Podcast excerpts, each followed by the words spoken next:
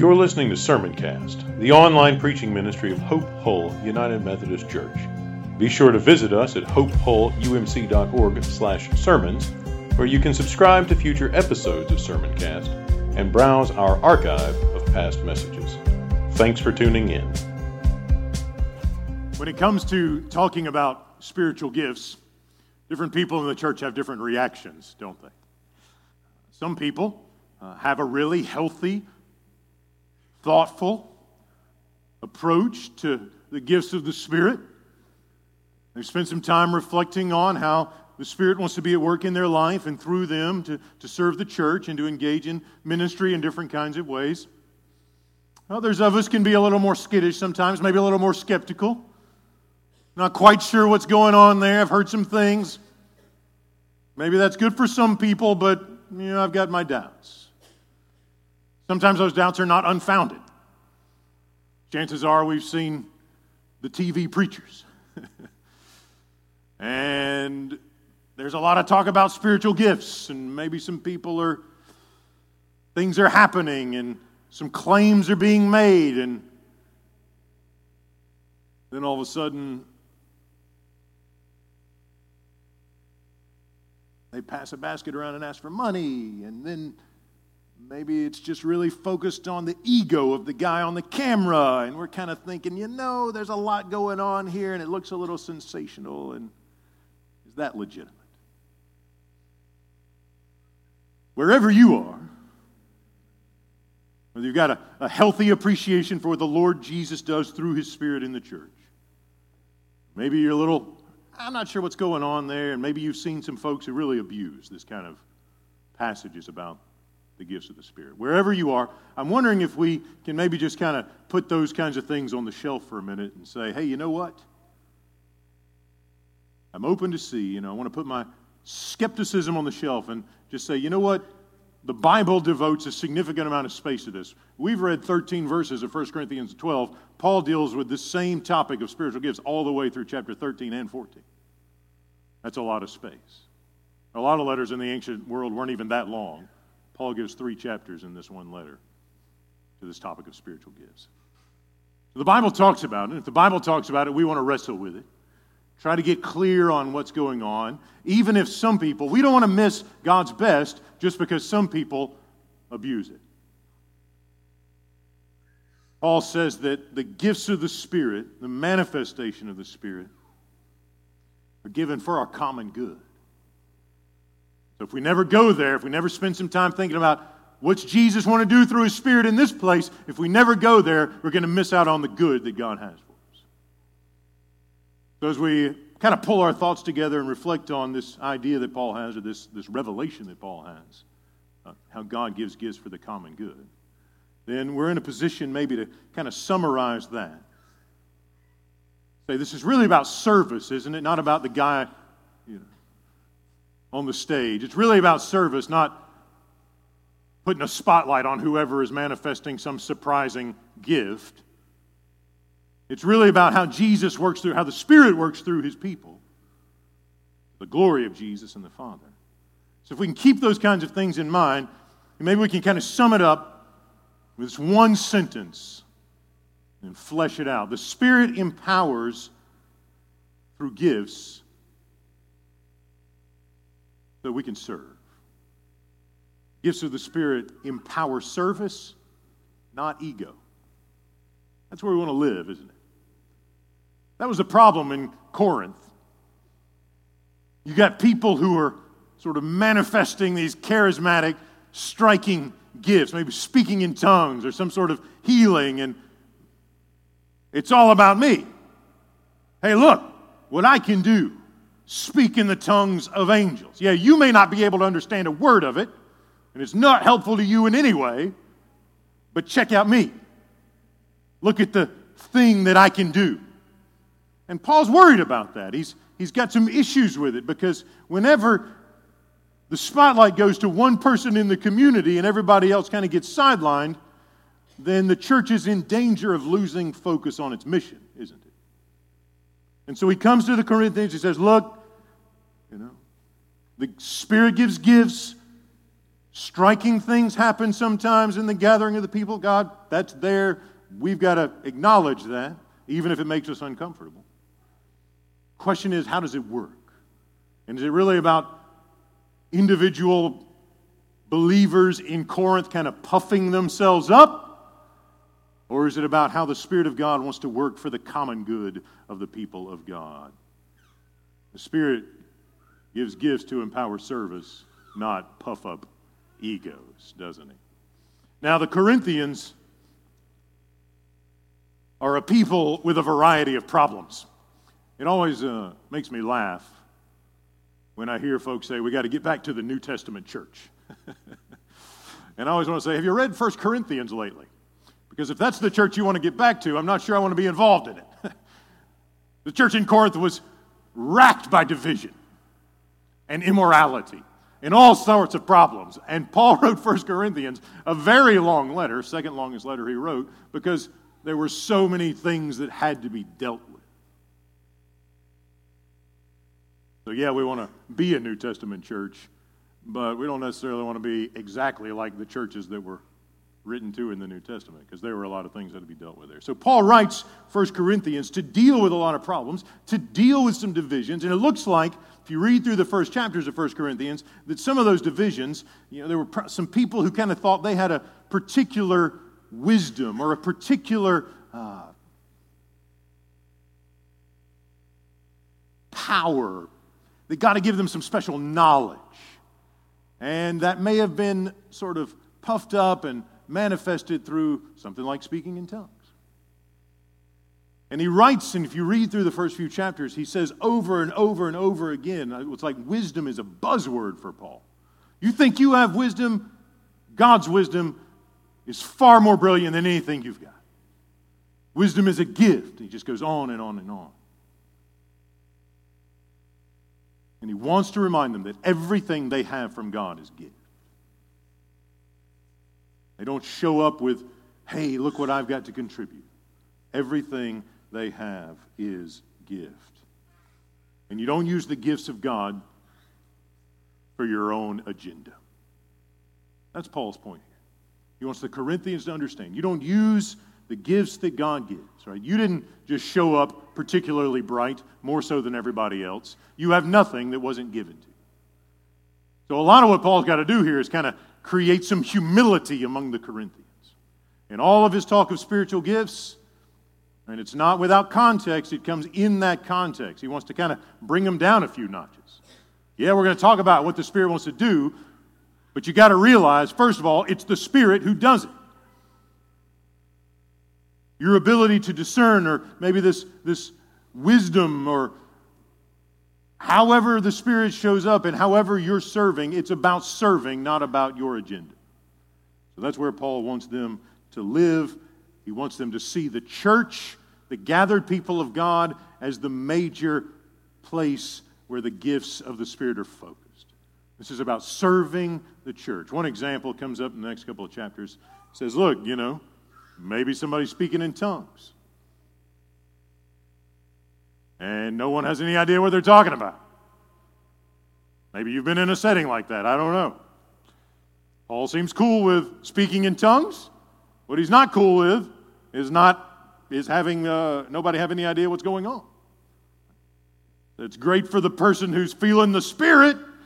Everybody else is kind of hanging there, sitting there with their mouths hanging open, going, "What is happening right now?" You know? Paul says, "You got to somebody's got to explain what's going on." Because it's not about that guy, it's about the edification of the church. So he lays down kind of some guidelines. Not because he's consumed with the rules, but because he wants to keep the energy focused on the common good. That's what's going on for Paul. So he wants the Corinthians to not think about themselves, their ego. Look at me. I've got the gift, I've got this thing I can do, this manifestation of the Spirit. He wants it to think about not just as your particular manifestation because you're so special, but the manifestation of the Spirit as a gift for the service of the church.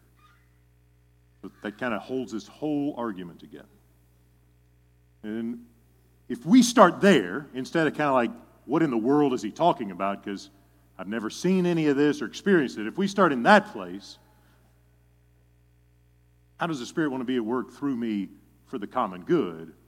That's a question we can work with, isn't it? How does the Holy Spirit want to work through me for the good of the people of God? I hope we're all asking that question on a regular basis. That's what Paul's talk of spiritual gifts is about. Step one. That's what's going on. So, what are these gifts? Well, in some ways, uh, it's hard to say. He gives lists, but the lists are also quite situated, and they're apparently not every option. Every option isn't on the list, right? So there's a list in 1 Corinthians 12 at the beginning.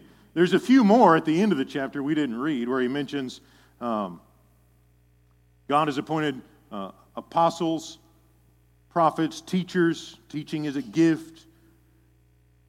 Gifts of healing, forms of assistance. You have the spiritual gift of assistance. that sounds really exciting, doesn't it? Notice how he's kind of taking it off this showy, look at me thing and says, hey, maybe you just need to help somebody out this week. But that's another list assistance, leadership, various kinds of tongues. Paul says elsewhere that he spoke in tongues. It's not a litmus test for him that everybody's got to do it, but he did it. Working of miracles. You, uh, most Methodists don't realize John Wesley raised a guy from the dead one time. Yeah, I see some eyes blink at me there, right? Uh, if you read through his journals, he says, We went to this guy's house and he was dead when we showed up, and I prayed for him, and after a little while, like he got up and had some supper. if you want to see more about that, let me know after the service. I'll send you a link. it's remarkable. The Holy Spirit works in surprising ways. The point is not to get caught off on, hey, look at me and how the Spirit's working through me. The point is, how can I serve the church? How can the Spirit work through me for the common good of the people of God? So there are lists. You've got uh, in the beginning of 1 Corinthians 12 this word of wisdom, this word of knowledge, um, prophecy, miracles, discernment of spirits, interpretation of tongues, speaking in tongues. Uh, over in Romans chapter 12, there's another list. In Ephesians 4, there's another list. And so you've got all these lists that just kind of run through the letters, and whatever Paul wants to mention at the time, he throws it out there and it's there. And they're not all the same, and sometimes the same thing will show up in different lists. Right? But it's not as if we can kind of catalog, hey, here's 28 and a half gifts, and these are the gifts of the Spirit, and there's no other options, and you got to have one of these, so pick out which one is yours. Right? That's not what it, that's not the purpose of his list. That's not what's going on In fact, the list in 1 Corinthians 12 was designed to kind of bring the Corinthians down a few notches. Because they were caught up in, look at my wisdom. Look at the special knowledge I have. So the first thing Paul says, the one is given through the Spirit the utterance of wisdom. Any wisdom you have, it's not really cause to get on an ego trip. It's a gift. And if the Spirit doesn't give it, you don't have it. Any knowledge, it's not special knowledge that is just, you're just this really bright person who's got it all together. It's a gift. And it looks like they may have connected this special knowledge with speaking in tongues. Like in the early 50s, when Paul's writing this letter. Because you can imagine, you know, if somebody gets up in Corinth and starts speaking in some language that no one understands, right? But what's that all about? Well, I have this unique special knowledge and you're not privy to it. That's not really helpful, is it? Look at me. God's given me this special knowledge. And so at the beginning of the list, Paul mentions hey, knowledge, wisdom, discernment, those are gifts. It's not because you're bright, it's because Spirit's kind. And at the very end of the list, he mentions that speaking the tongues of angels, whatever that is, that's a gift. So the whole list there is kind of bookended with words and gifts that are intended by Paul to take the Corinthians from here to here. It's like you think you got it together, the Spirit's really giving it a it's a grace. It's great. It's just his kindness. So there's all these lists that Paul has in different places. And in some, at least in 1 Corinthians, the list is sort of structured to kind of, not just like a catalog, but a, a humbling experience for the, for the Corinthians. So I find it more helpful to really kind of say, all right, you know, I mean, how does the Spirit really, like, when I'm pausing and when I'm quiet, when I'm sort of sitting back and saying, you know, Spirit of God, I know you want to work. What do you want that to look like? That's the question. And how can the way that you've gifted me, whether it's teaching or leadership or whatever it is, how can you help? How can you work through me for the good of your people? And if we can live there, that's a healthy place to be. And the temptation is often, especially with like the gifts that are a little more public, like getting, front of, getting up in front of people every week and talking, right? There is a temptation to run the ego thing, isn't there? You've always got to be saying, you know, Holy Spirit, you know, I may have been leading this committee for 15 years, but it's not about me, it's about the good of the church. And if it's, that's where we got to live. And we'll face temptations like that, won't we? I've been running this project, this program, I've been leading that thing. It's mine. Whenever we find ourselves saying things like that, or think, maybe we don't, we don't, we don't always say them, but we think them. That's a place where we got to say, you know what? That's a red flag, Jesus. That's a red flag. I've had times in my ministry maybe moving from one church to another, maybe wasn't quite ready to move, but the bishop had other plans. I built it. I led it. I've worked, I've given all of, you know, I, can, I remember times I've said to Jesus, Jesus, I'm not ready to go. I've given everything I've got for years to this project. I've built it. I've worked. I've sweated. I've, I've, I've wept. I've stressed all these things over this. And Jesus says, It's not yours. Mine. That church belongs to me. I bought it with my blood.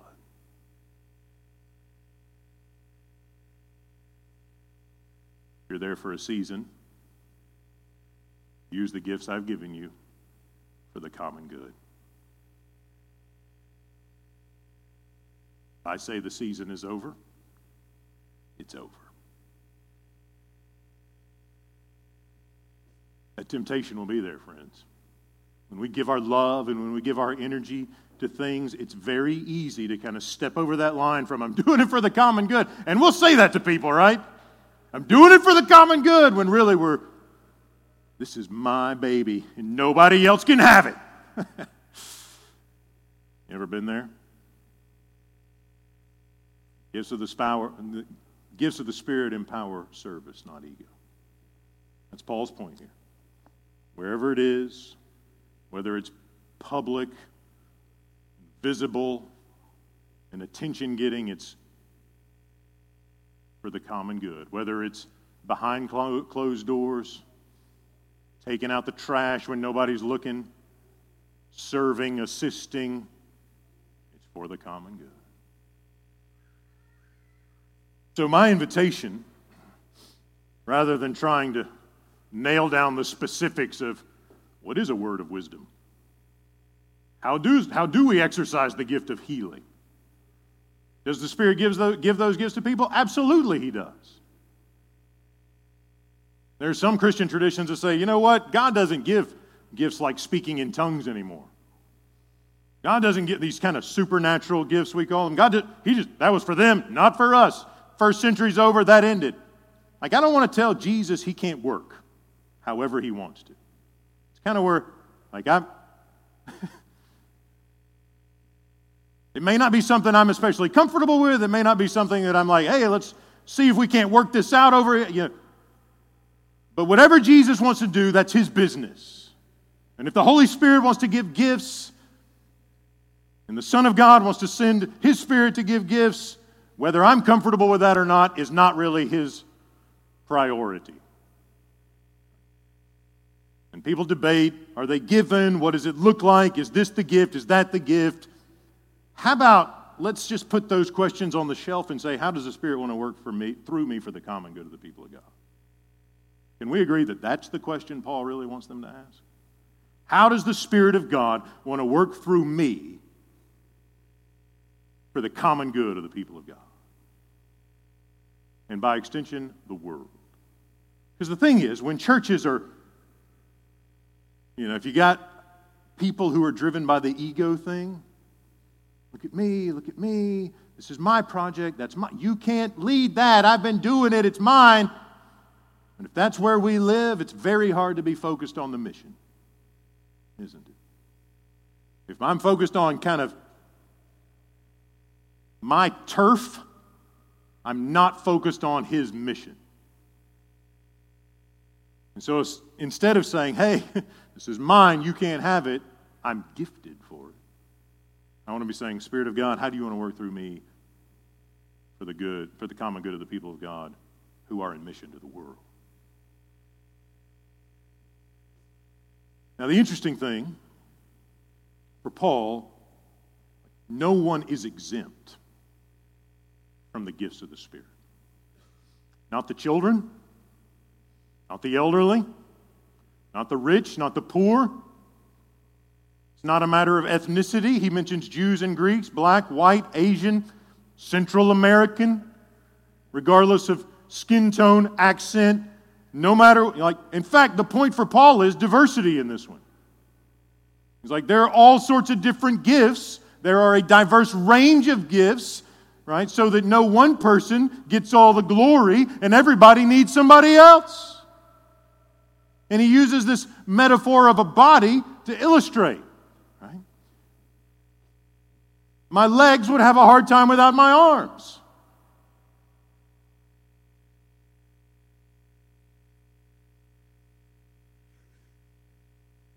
My left hand would be handicapped without my right hand to, to assist it. My feet would not know where to go without eyes in my head. And Paul says, Look, that's how the church works. Right? You got all these different people with different gifts, and you, Jesus brings that together in his spirit, and it works in this lovely way, just complementary one body, many gifts. Unity with diversity. And that's a theme that Paul runs all over his letters. Because for Paul, the unity in the Spirit, which manifests in a diverse range of gifts, shows the world something about the character of God, who is one God. And you heard how many times he said, one Spirit, one God, one Spirit, one God. But at the same time, you hear Paul saying, talking about his experience of the Father, his experience of the Son, and his experience of the Spirit. He never uses the word Trinity, but he talks about the Father, Son, and Holy Spirit all the time. He insists on one God, but he'll tell you about the three persons. There's something about our God who made all things and called us to be his people. He's one God. but he's also three persons. And if the church can be one church with a variety of gifts that work together, as those three persons of the Trinity work together for our good, for the life of the world, then we'll be in a better position mysteriously and beautifully to show the world what our God is like. One, many all at the same time. Don't ask me to explain it. But if I can get somebody gifted in one way, working together with somebody gifted in another way, working together with somebody gifted another way, I'll show you what it looks like. See what Paul's after here? If he can get some light skinned Europeans and some dark skinned Jewish folks to work together for the common good, he'll be doing something nobody else in the first century could do in the power of the Spirit.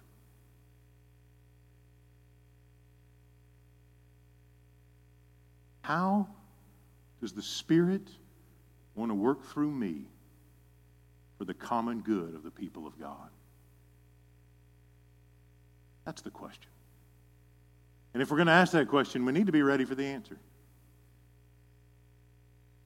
no matter who we are. No one, this isn't something you wait till you're a grown up for. You got to be 18 before the Spirit starts giving gifts. Or you got to go through confirmation before the Spirit starts giving gifts.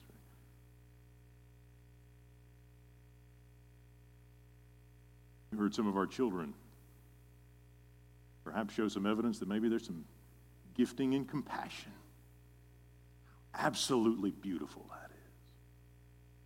If we have eyes to see, we'll see how sometimes I suspect the Holy Spirit is more quick to give gifts to the folks you least expect.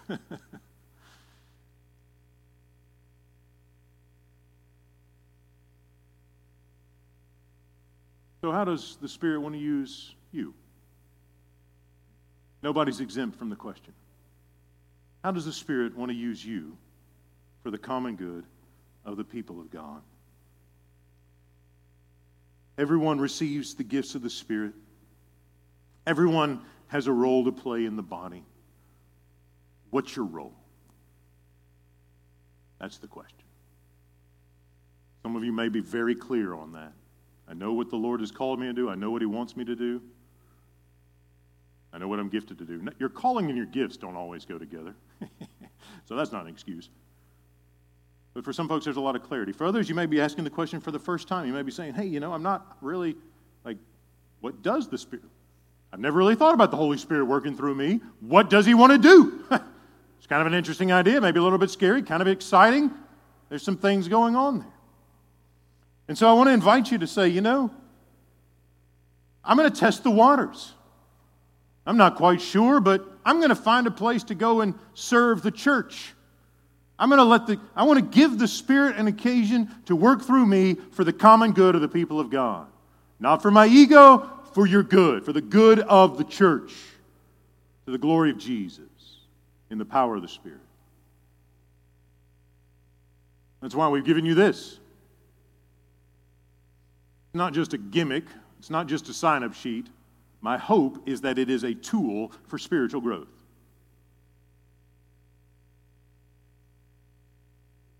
There is a list, front and back, of ways to serve. And you may not know how you're gifted. Sometimes there's a discernment process. Rarely do people show up and say, you know what, I'm gifted to teach junior high Sunday school. like nobody thinks they're gifted for that from the start. But sometimes they say, you know what? There's a need there. Maybe I can help out. And after six months, maybe after a year, they begin to say, you know what? Maybe I am gifted for this. This is incredible. These students are incredible people. And what an amazing opportunity the Spirit of God has given me to, f- to form them in the image of God in this way. And maybe I am excited about that and gifted about it. But I never would have known if I hadn't just sort of taken a chance, signed up. How does the Spirit want to work through me for the common good of the people of God? I really don't like, you know, maybe you're an introvert, and the idea of talking to people when they walk up to the front door is apt just, I'd rather go sit in that room by myself and not, you know, just no. All right. But maybe the Lord wants to do something there. Maybe the Lord wants you to be the guy who stands out in the front and says, Hey, come on in. I'm really glad you're here. Show you where the coffee is. And maybe that person will meet Jesus for the first time because you were willing to do something that may not have been particularly comfortable. Let me show you where the coffee is.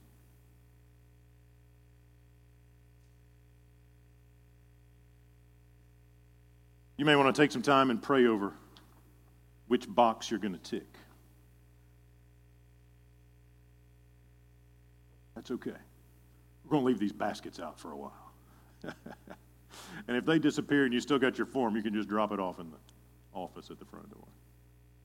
But I hope you won't wait too long. Because sometimes waiting is an excuse. I think I know what the Lord wants me to do. But I'm just going to, I just need to pray about it a little bit longer. Here's the thing, friends. If you know what the Spirit of God wants to do through you, stop praying about it and do it. So when the ser- we're going to sing in a moment. When the service is over, there's a basket here at the front, a basket at the back. This is one of the three things we want everybody doing. What does it mean to follow Jesus? It means you worship him. It means you connect with other people, and it means you serve. We can all do that every week trusting that the Lord Jesus Christ, through his Holy Spirit, will show up and reproduce his character in us. Strengthen the people of God. And I want you to just dream for a moment. If everybody in the room, take a look around for one thing. take a look around. If everybody in the room said, you know what, every week I'm going to worship Jesus, I'm going to gather with other believers to learn more about Scripture and the faith, and I'm going to serve somewhere. What do you think Jesus would do in this place? Three things. How does the Spirit want to work through us? Each of us. For the common good of the people of God and the whole world. Not to puff up anybody's ego, not to give anybody a platform, to glorify Jesus for the life of the world. That's what spiritual gifts are about. It's not scary. Well, maybe it is. We don't have to be skittish about that. But we'll find, if we're open to it, is that the Spirit of God will work mightily through His people.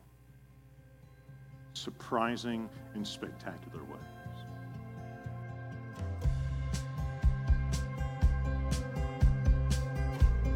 You've been listening to Sermoncast, the online preaching ministry of Hope Hull United Methodist Church. If you enjoyed this message, consider sharing it with a few friends. Remember to visit us at hopehullumc.org/sermons and subscribe to get notified when new content is posted. Thanks for listening.